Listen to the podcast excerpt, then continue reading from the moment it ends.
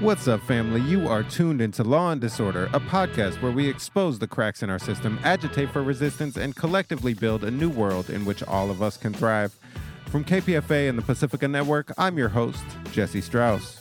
I'm really excited today to spend some time with the blues. We'll explore the racialized, gendered, sexualized, and overarchingly monetized tension of that music and its relationship to normative socials and economics of whiteness. We'll do that through the lens of one of the legendary creators and original influencers of music that became known as rock and roll. That's someone who is popularly, although not popularly enough, known as Big Mama Thornton. Not famous enough for penning songs that white artists made a killing from, like Elvis's version of Hound Dog and Janis Joplin's version of Ball and Chain. We'll spend the hour discussing a biography that begins by rejecting even the name that she was marketed with the book is called Why Willie Mae Thornton Matters, and my guest is the author of that book, Lynnée Denise, who is a writer, a scholar, and also a DJ. Lene, thank you for joining us. Thank you so much for inviting me. Very happy to have you here. I'm super excited about this book. I had a very good time reading it. Let's let's just go straight to the first chapter. Your first chapter is called Mothering the Blues, and I want to start there through I guess a conversation about motherhood and blackness and specifically how you approach Willie Mae Thornton's more popular or famous name. Mm-hmm. Um, yeah, that's a great place to start. Thank you. Uh, yeah, mothering and blackness, and and kind of thinking about the blues with that lens, or certainly, um, and maybe you know, walking through the concept um, as part of the introduction to who Willie Mae Thornton was um, was important to me. Yes, because she has the word and holds the word mother in her name, um, but also because mothering is a really interesting kind of concept to think about that's full of tension and questions when, um, you know, placed next to the word blackness. Um, and so I took inspiration from the work that Alexis Pauline Gumbs um, you know, has done with her work around revolutionary mothering and and her sort of editing this book and thinking about the ways that we have to expand our understanding of of what it means to mother and to be mothered. But you know, I made a conscious decision to refer to Willie Mae Thornton as Willie Mae Thornton as opposed to Big Mama Thornton because I wanted to kind of focus on her interior life world and not so much the persona. And mainly because that persona was one that was sort of bound up with, you know, the music industry and its gimmicks, um, also the sort of limitations of the American imagination um, and the ways in which Black women are positioned as mothers of the nation, um, and, you know, where their sort of intellectual and creative um, labor is kind of reduced to mothering. But also, you know, ultimately the name Big Mama Thornton was given to her in the late 1950s at the Apollo Theater um, by a white manager at the time by the name of Frank Schiffman.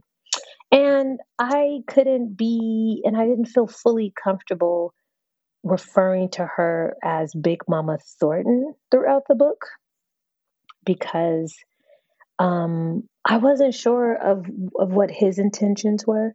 And I don't want to strip her of agency because she oftentimes referred to herself as Big Mama Thornton. But I think that I wanted to learn more about who she was beyond how she was positioned um, in the music industry. Well, you mentioned one specific time reference in the late 1950s. For folks that are not at all familiar with Willie Mae Thornton, can you put us in a context uh, of of timing and also of space. Um, set the scene for us.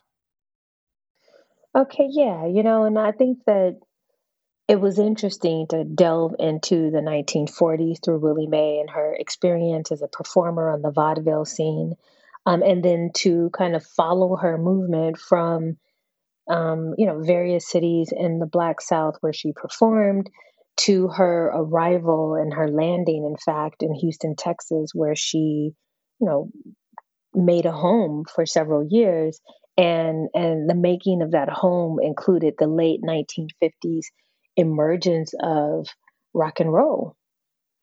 Um, and so, you know, the Willie Mae Thornton hound dog moment is one that I think overshadows and even robs her of the, you know, attention that she deserves on her 40 plus, you know, um, years of performing and singing and thinking and creating music and musical styles. But yeah, that 1950s moment is critical because it is the moment in which America defines the birth of rock and roll. And it is the moment where Black folks are sort of thinking about sound based on region and migration. Um, rural and you know blues is changing form as black folks are moving you know, certainly not just from the south to the north, but also between, you know, major cities in the south.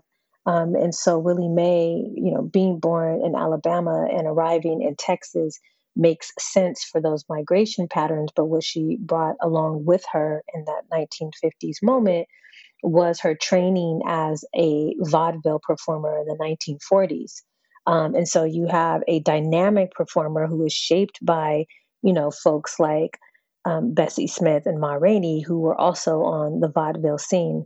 So she sort of graduates into this next phase of a kind of urban um, blues that eventually em- emerges as a rhythm and blues um, in Texas, still a sort of working class, you know, black sound practice um, that begins to shape and sound white American artists.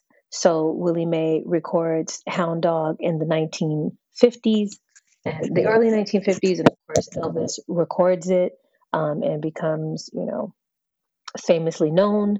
Um, but it also is the beginning of a kind of interesting trend, right? I don't just want to talk about cultural appropriation, but we're talking about the political economy of Black music and what it means to replace, um, you know, a a or to create black sounds with white faces, right? And and and what that's led to. Um, and so that 1950s moment is is critical for so many reasons, and not just a site of injury for Willie Mae and this kind of story of theft around, you know, Elvis Presley, but also because she is a part of the making of rock and roll. She is a part of the making of rhythm and blues. She's a part of the making of vaudeville culture before that. Um, and so you can sort of trace her footprint based on these these regional sounds. And I'm I'm really excited to try to dive into some of what it means for Willie Mae and also for black performers over those decades to build a relationship with uh for lack of a better term white audiences and also relationship with uh, white appropriation of their music, I I do want to step back a little bit first into some more biographical just experience. I mean, Willie Mae as a young person, I mean, at an age that I would think of as a kid, was performing on that vaudeville circuit and being exposed to um, all kinds of very adult situations, right? Mm-hmm, mm-hmm. What did that look like for her? I mean, that starts in Alabama. It starts in Alabama, and it's an incredibly gendered journey in that she was taken out of school early, shortly following her mother's, um, you know, struggle with her health, and um, she was, you know, sort of forced based on the condi- you know the circumstances to drop out of school and care for her mother. And when her mother eventually passed, she had to do the work to help support right her newly widowed father. Um, and it is, you know, um, a really interesting thing to think about who and when and how women travel, especially when we're talking about music.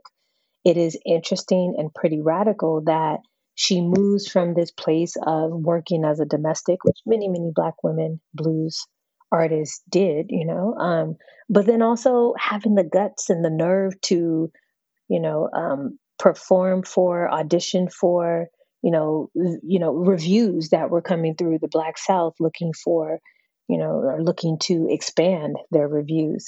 And so, yeah, she gets on the road around 14 years old. And not only is she exposed to some of these, you know, adult cultural practices that include drinking and smoking, she actually also becomes pregnant, right? And that is not a moment in her life that I linger on, mainly because there's so little information about that pregnancy outside of the fact that this child was taken by the state.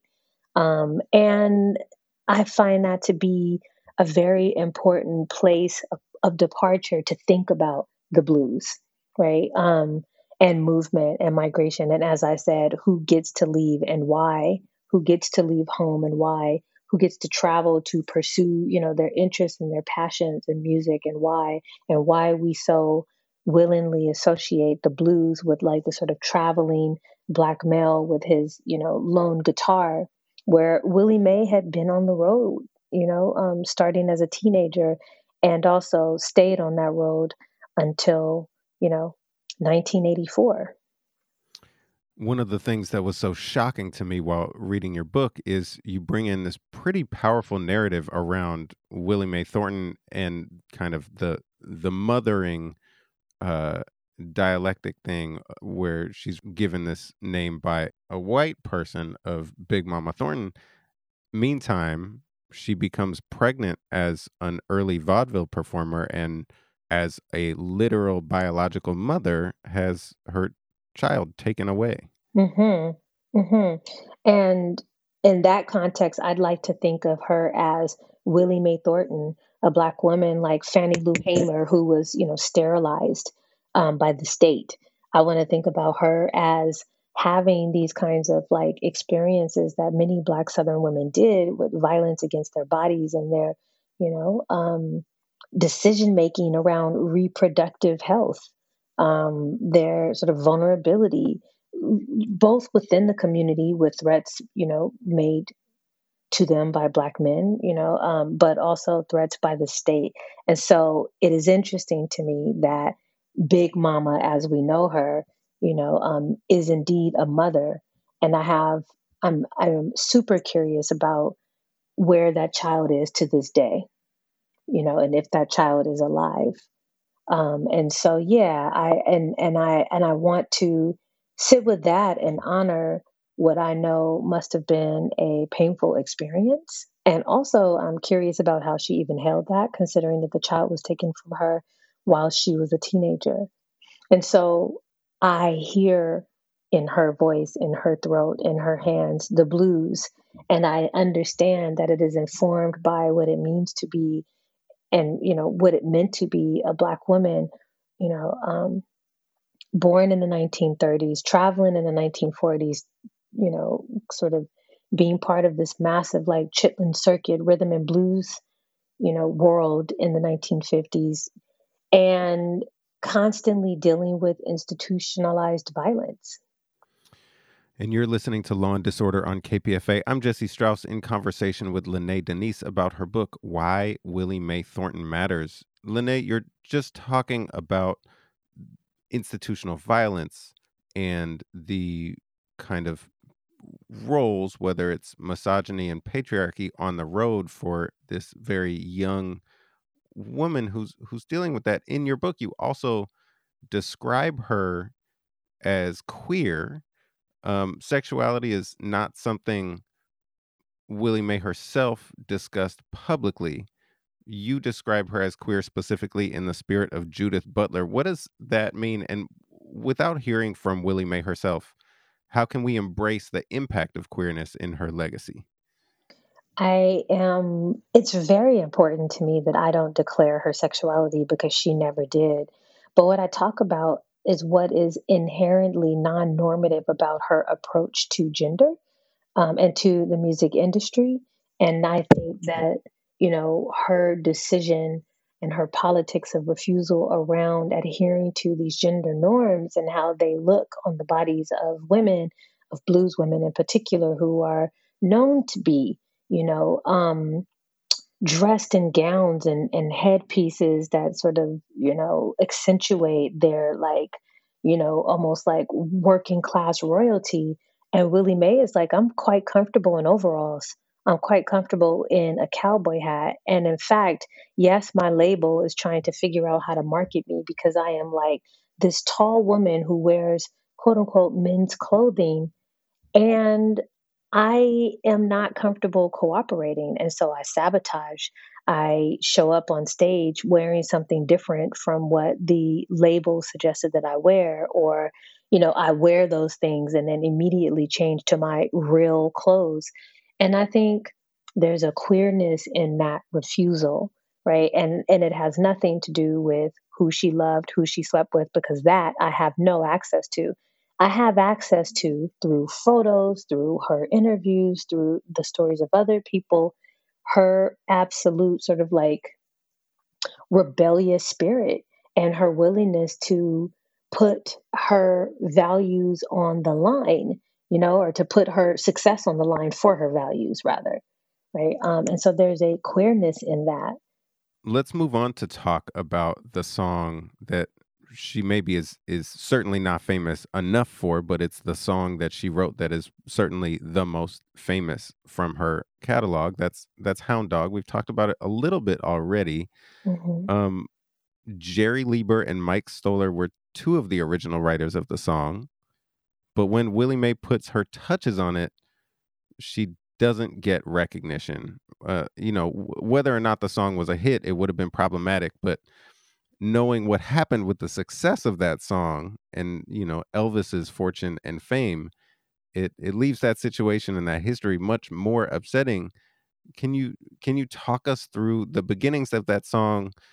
I mean, I'm gonna go ahead and generously assume that all of our listeners have a reference point to Hound Dog, um, but that most of our listeners don't have a reference point to Willie Mae as as a writer of that song.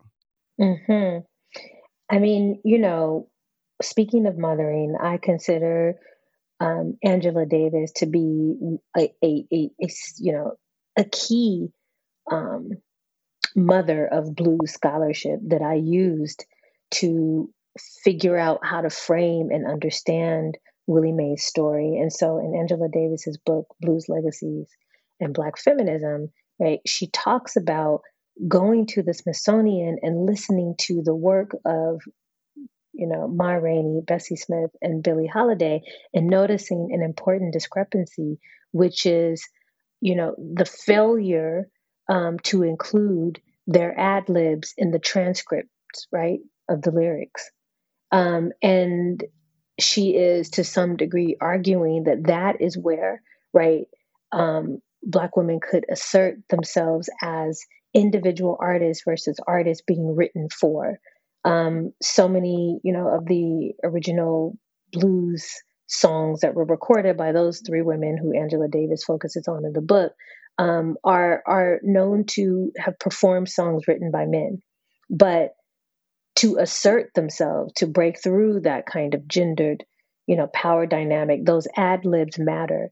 And so while Willie Mae did not write the lyrics, um, part of why people loved the song and her version and why it actually was a hit in Black communities was because of how she engaged with the musicians, was because of the improvisational sort of shouts and screams, um, which could absolutely could and should be considered you know, as part of the writing and her creative and intellectual property.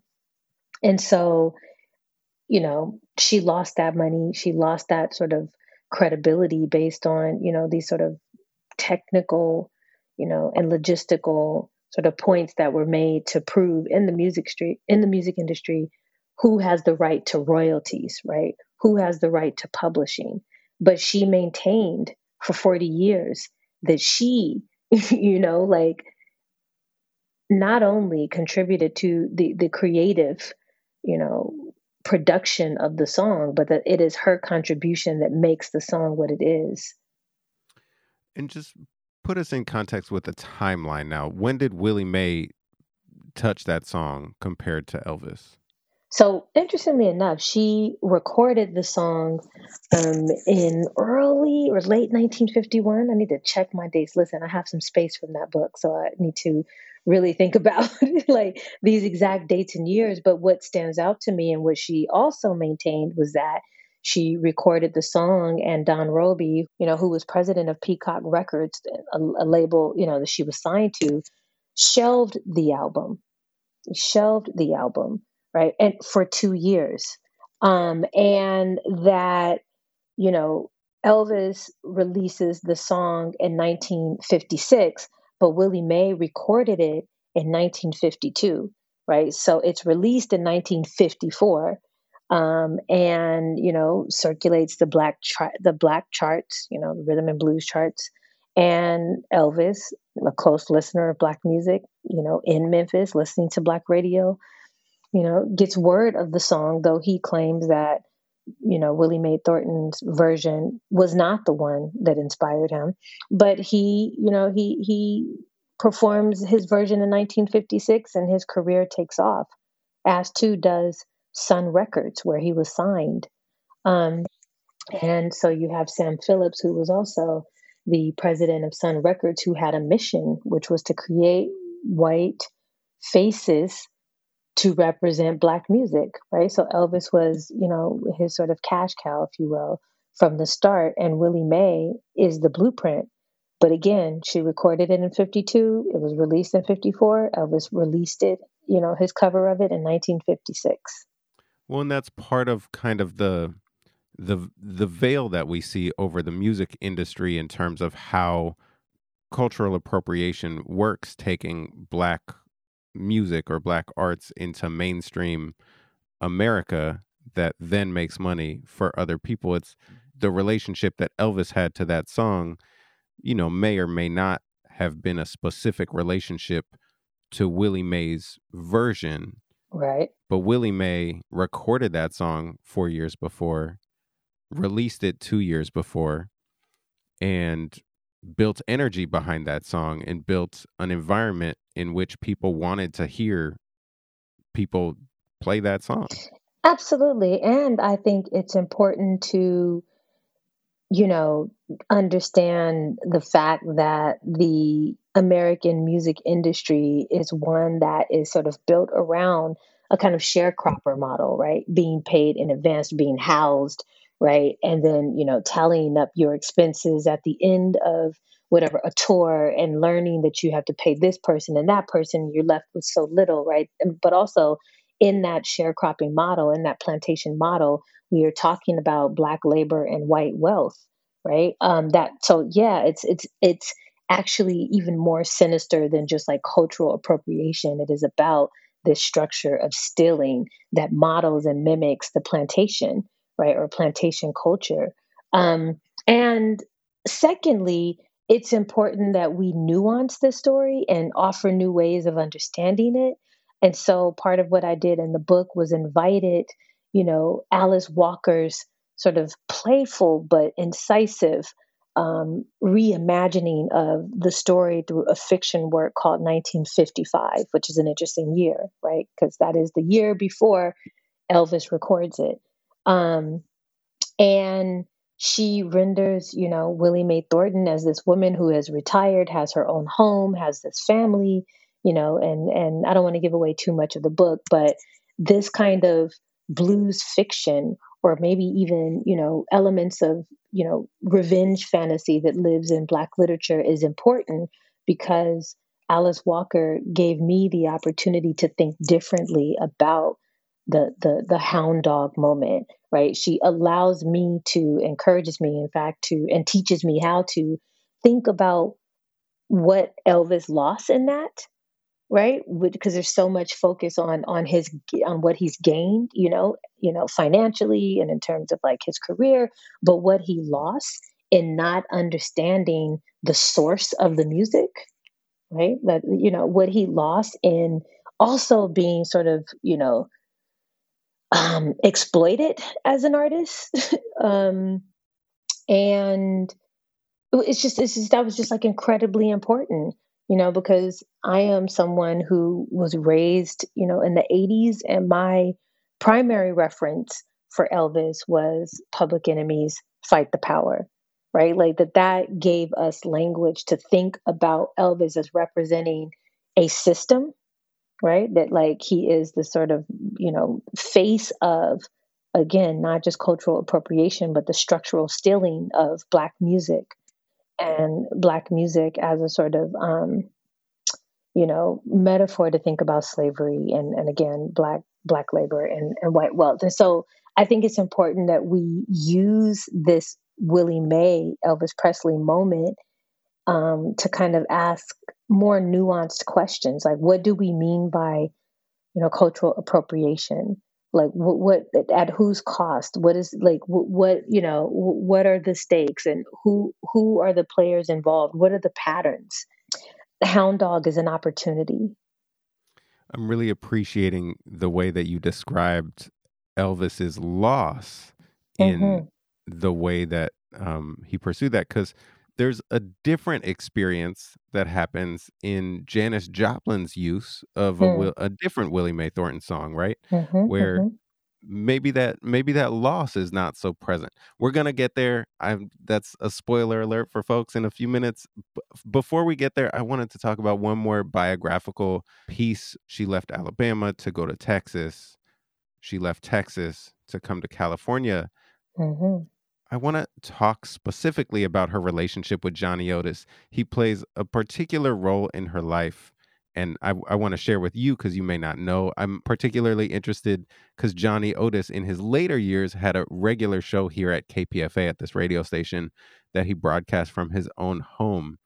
Can you talk a little bit about how Johnny Otis entered Willie Mae's life and and kind of the impact that he had, including in how she performed the song Hound Dog? Yeah, um, great question. And and yes, I love that background moment, that like context of, you know, Johnny Otis's Californian connection, very specifically with KPFA, but also with LA and Watts. And so that's great. Yeah, you know, Johnny Otis, Greek, you know, born in the Bay Area, um, and to Greek parents, obviously, and who were immigrants. Um, and it's just a really interesting thing to think about how their friendship developed over the years. I will say that they met through her experience as an artist for Peacock Records. Um, they were struggling to figure out how to market Willie Mae Thornton, Big Mama Thornton. Um, and so part of what they did was reached out to Johnny Otis to see if he would audition her to take her on the road, right, and and and represent the label and even to produce her. And he agreed to do so. And he also agreed to sign over the masters of whatever they created, which included Hound Dog. Um, and so, yeah, he auditioned her, and along with Marie Adams um, and also little Esther Phillips. Um, and, you know, they went on the road as part of a Peacock record revue. Um, and, and while traveling, eventually landed in LA, where he reached out yeah, to Leiber and Stoller to to meet Willie Mae and to help write a song. Um, and they came in and saw her, and according to them, started scribbling lyrics on a napkin. Took those lyrics home, returned with the song "Hound Dog." Um, I think what's interesting is that Johnny Otis also has a stake in, you know, Hound Dog in terms of his actual legal battle against Stoller and Leiber. Um, to kind of be able to, you know, um, collect royalties from his participation, his technical participation in the production of the song, which includes the arrangement of drums. Um, he also literally produced it in terms of engineering. Um, and also was conscious of leaving these racialized sort of references that Leiber and Stoller included, like the use of the word, you know, fried chicken and watermelon, which was, you know, originally part of the lyrics they presented. And, you know, there was chemistry, um, according to Johnny Otis's, you know, biography, as well as the memoir of the, the, the, you know, Stoller and Leiber. Like they talk about the chemistry between Johnny Otis and Willie Mae. And she maintains, you know, she she goes on the record to talk about how this is a person who she trusts. This was a lifelong friend. Um, they eventually ended up in Los Angeles together, playing around the city. Um, and so Johnny Otis was a key character in her life, someone she trusted. And, you know, of course, it would be really ridiculous for me not to mention his son, right, Shuggie Otis, and, and the importance of Strawberry Letter 22, right? So there's an interesting sort of like family history there that is about and a really kind of surprising, you know, story where Johnny Otis um, is sort of black passing, right? Um, and that there were many folks in black communities in California who assumed that he was black because of not just, you know, the fact that he was leading these revues with all these you know black artists and and making and producing music with black artists but that also he had an, an investment in community through his political work and calling attention to things like police brutality and sort of covering the the Watts riots when he was a writer with his own column for the Los Angeles Sentinel magazine. So this is a really complex character, but I sensed a kind of tenderness um, from Willie Mae when she spoke about him. And that means something because she didn't cut her tongue. She was very clear about people she trusted and people who she felt like had her best interest in mind and those who did not. She had special affection for Johnny Otis until the end. And it was also Johnny Otis who sort of helped, you know, fundraise for her her service or the service that, you know, folks were able to to afford. So there's a history there, an important history that is rooted in intimacy and trust and collaboration. I, I, also see it as such an invitation to think, you know, we're, we're in a conversation about cultural and economic appropriation and how, certainly in hmm Willie Mae's life, but also in Black music, period, the relationship to access to broader American economy is so challenging that in a relationship to someone like Johnny Otis, who is a white man, although as you described, maybe black passing, that that as a white man, he also approached things differently. Um, and I see it kind of as an invitation to to think about what does it mean to have genuine interactions that is interactive rather than appropriative.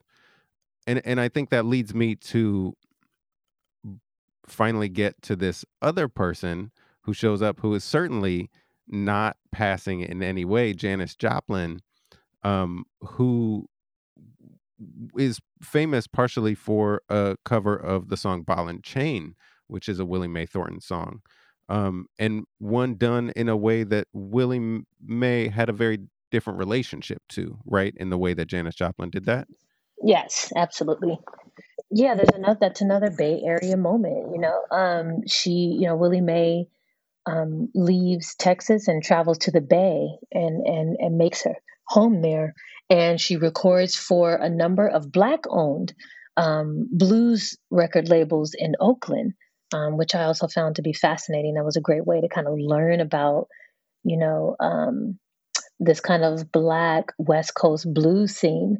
And so she recorded for, you know, these smaller black owned labels, of course, signing over her rights to the masters. And so she wrote Ball and Chain um, in early 1960, in the early 1960s. Um, and we are talking about, you know, this kind of Bay Area, Haight Ashbury folk, you know, hippie summer of love, you know, um, moment. And Janis Joplin is performing all over the Bay with her band, The Big Brother and the Holding Company. And, you know, they are like Willie Mae performing locally, different venues in the Bay um, and in San Francisco. And, and one night, you know, um, after having listened to Willie Mae for a long time, Janis Joplin sees her perform live and she sees her perform Ball and Chain live. And after the show, she approaches Willie Mae and asks her permission directly to sing the song. Not only does Willie Mae say yes, she writes out the lyrics, right? Like she she writes out the lyrics. And the difference between you know the Elvis Hound Dog moment and the Janis Joplin ball and chain moment is that from the start, just the idea of permission, seeking permission right? Um, and also the fact that this is a song she did write. And one of the things that Janis Joplin did as a part of, you know, um, singing that song and performing that song and covering that song was inviting Willie Mae to perform the song. And that is not to be seen as like a kind of charity offering. If anything, Janis Joplin was lucky that Willie Mae said yes.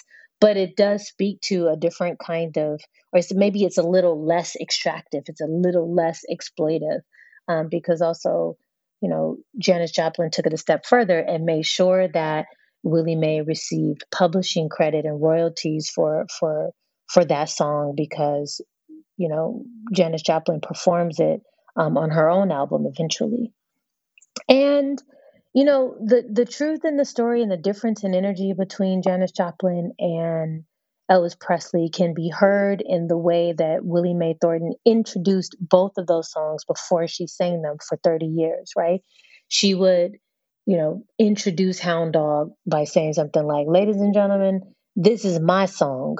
I you I was the first to sing this song. You heard it from me first, right?" Like she she would always kind of reclaim like the fact that at the end of the day, whether she wrote it or not, or whether she got credit for her, you know, writing um, contribution to the song, she would claim it publicly, which I think was incredibly powerful and a way to kind of you know, um, shift the narrative. And then, but she would do something interesting with Janis Joplin. She'd say, Ladies and gentlemen, I wrote this song made famous by me and Janis Joplin. I don't know how Janis Joplin sings a song, but I know how I sing the song. And I can only sing like myself. So, ladies and gentlemen, here's the song Ball and Chain. And she would do this almost every live performance. She would have like a story that allowed her to reclaim the song right? Both songs, rather, Hound Dog and Ball and Chain, but she spoke with a different tone and she acknowledged and she said publicly Janis Joplin's name and she did not say Elvis's name when she performed Hound Dog.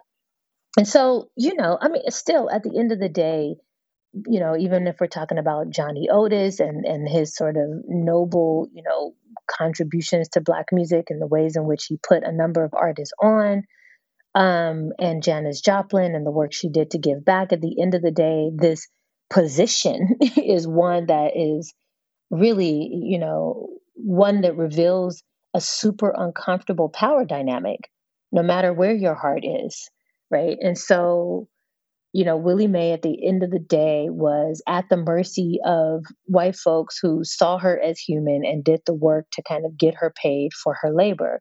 But that is I don't know if I want to celebrate that as much as I want to simply acknowledge that that happened. I don't know if it's a celebration, right? Like, um, and because it constantly places Willie Mae at the mercy of these artists, of these white artists, of these white producers, of these white musicians who have the resources to quote unquote help her out. And that help can look like them performing her song them recording their her song instead of her. And that's the voice of Lynnée Denise in conversation about her book, Why Willie Mae Thornton Matters. Um, I, I want to talk a little bit more about the the finances here. And and this is, I guess, a broader context, but you know, in a way, your book is about this incredible musician it's also about the relationship between black musicians and the ways the music industry and its economy is designed from a capitalist business centered orientation in every context but especially in this one business centers means it has little to no distance from the roots of our economy where racialized slavery defined a combined relationship to whiteness and to wealth how do those legacies play into a relationship specifically to business literacy, financial literacy, and also right straight up regular literacy. I guess the question is a in a broad way, but also in how Willie Mae has access to this economic engine that is the music industry. Yeah, has access, but is on the margins, right? But I think, yeah, you bring up an important word literacy, financial literacy, and literacy in general. Um, it is incredibly important to think about the ways in which Black folks were punished and killed and tortured for trying to become literate, right? And that what does it mean for generations, right, to be terrorized um, in their approach to and and you know and their sort of um, desire to to educate themselves and to become literate, like what does it mean that those generations then enter the music scene and the music industry right? Because there's a lot of judgment around, you know, whether or not people were reading their contracts closely. Of course, this is later on. I'm thinking of artists that, you know, continue to be exploited, you know, through the like 70s, 80s, and 90s, and now. Um, even though there's there are many sort of models that let us know that you need to really be thinking through the loopholes and and you know and and trying to figure out how to avoid being exploited. But I just think it's really interesting to think about the sort of white terrorist tactic that, you know, punished black people for trying to learn how to read and then what it meant to usher those same folks or generations of those folks, you know, into the music industry. One thing that's interesting to me is the belief that, you know, folks were simply not literate versus people being desperate and signing contracts based on their immediate needs. You know, so for example, Willie Mae is paid $500. She is given a one time payment of $500 for, you know, for, for Hound Dog. But she signs this contract when she, you know, moves to Texas, is vulnerable, is trying to find her way, right? Like, what does it mean when you are trying to figure out how to eat and you are presented with this quote unquote deal? Um, and so, yeah, it makes me think about literacy, yes, but also vulnerability when signing the contract and getting involved in the music industry.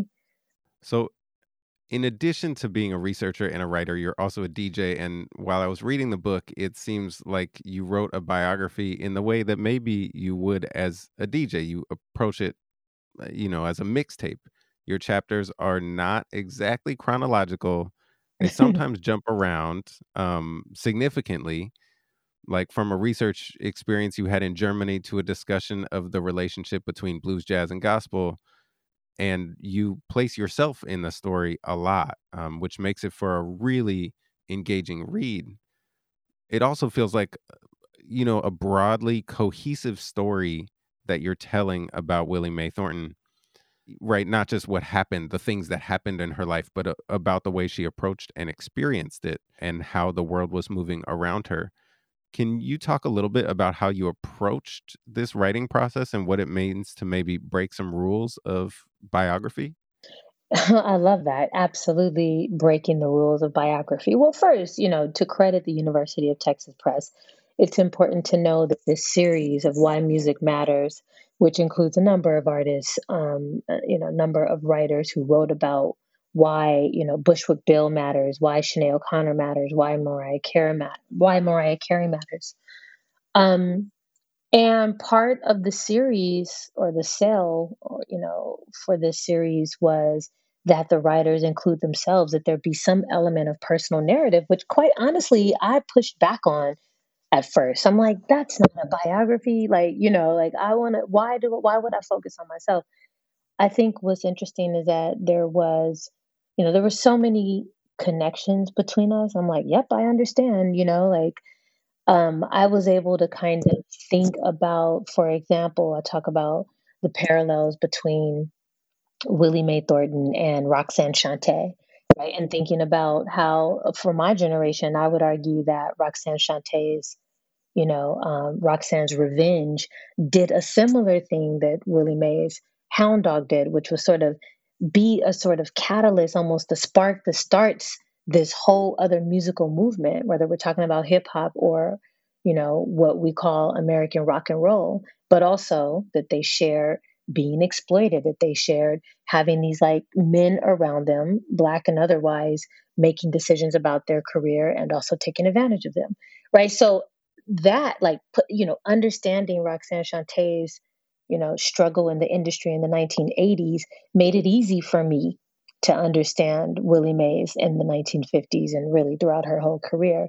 So that approach was was useful because i felt like i was given permission to to make these like you know unlikely comparisons. I think you know i talk about the movie friday in the book and what it means for black folks to have to like you know co- co- collect money what it means to have to the, the, emotional labor that comes attached to having to chase your money at the end of a show and, and likening that to kind of like you know big perm in the movie friday where like he is having to collect this money that he is owed right?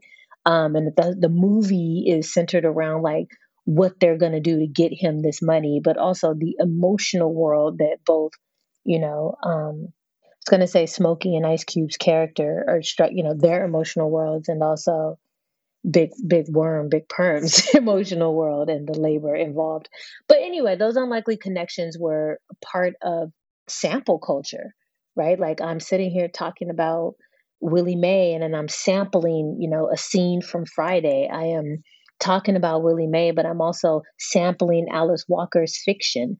You know i'm talking about willie mae thornton but i'm also sampling you know um, you know the black arts movement and their sort of political stance against you know white writers of black music. The sampling more so than just the mixtape i would say that my references were aligned with djs who um, move from you know dj cultural practices to production practices right? Where they're not just playing the records and and and presenting the music now they are listening differently and sampling what they need to compose new songs using found objects.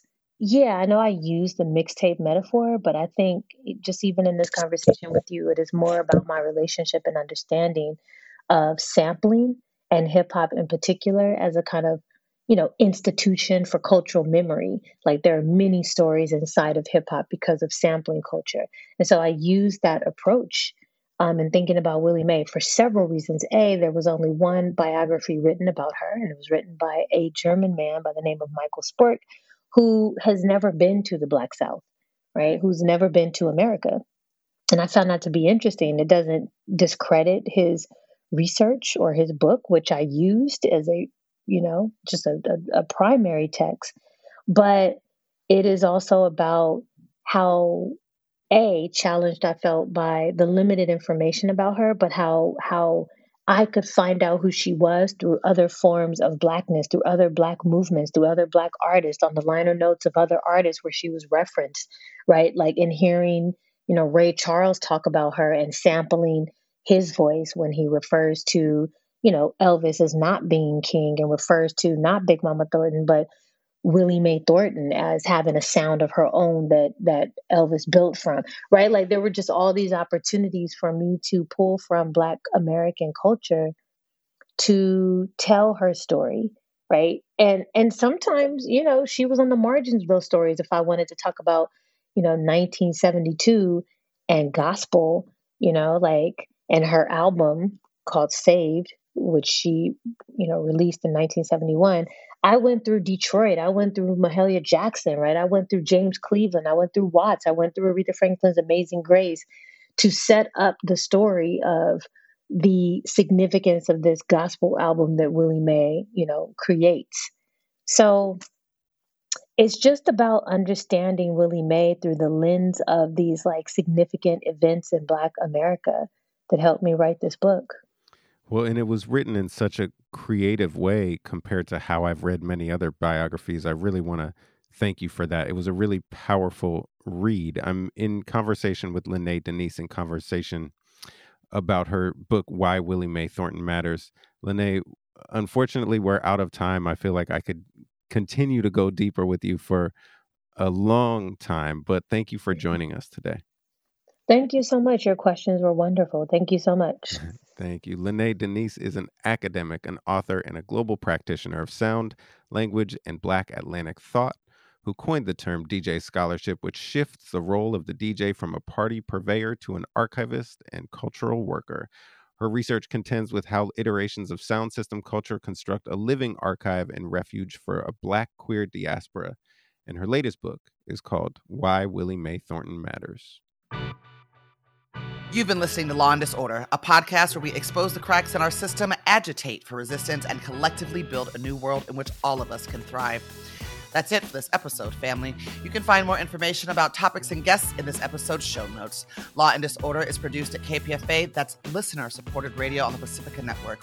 The show is produced by Jesse Strauss and hosted by me, Kat Brooks. Our theme music was composed by Steve Raskin of Fort Knox 5. If you like what you heard, please follow us on social media at Law and Dis, that's D I S, and subscribe wherever you listen to podcasts.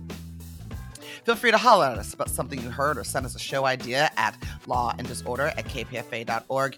You can also find our content live at 8 a.m. weekdays on KPFA. That's 94.1 FM in the Bay Area. Our show and all of KPFA's programs are funded exclusively by you, the listener. And if you're in a position to support us, please donate today at kpfa.org. Take care of yourself and take care of each other. We all we got, fam.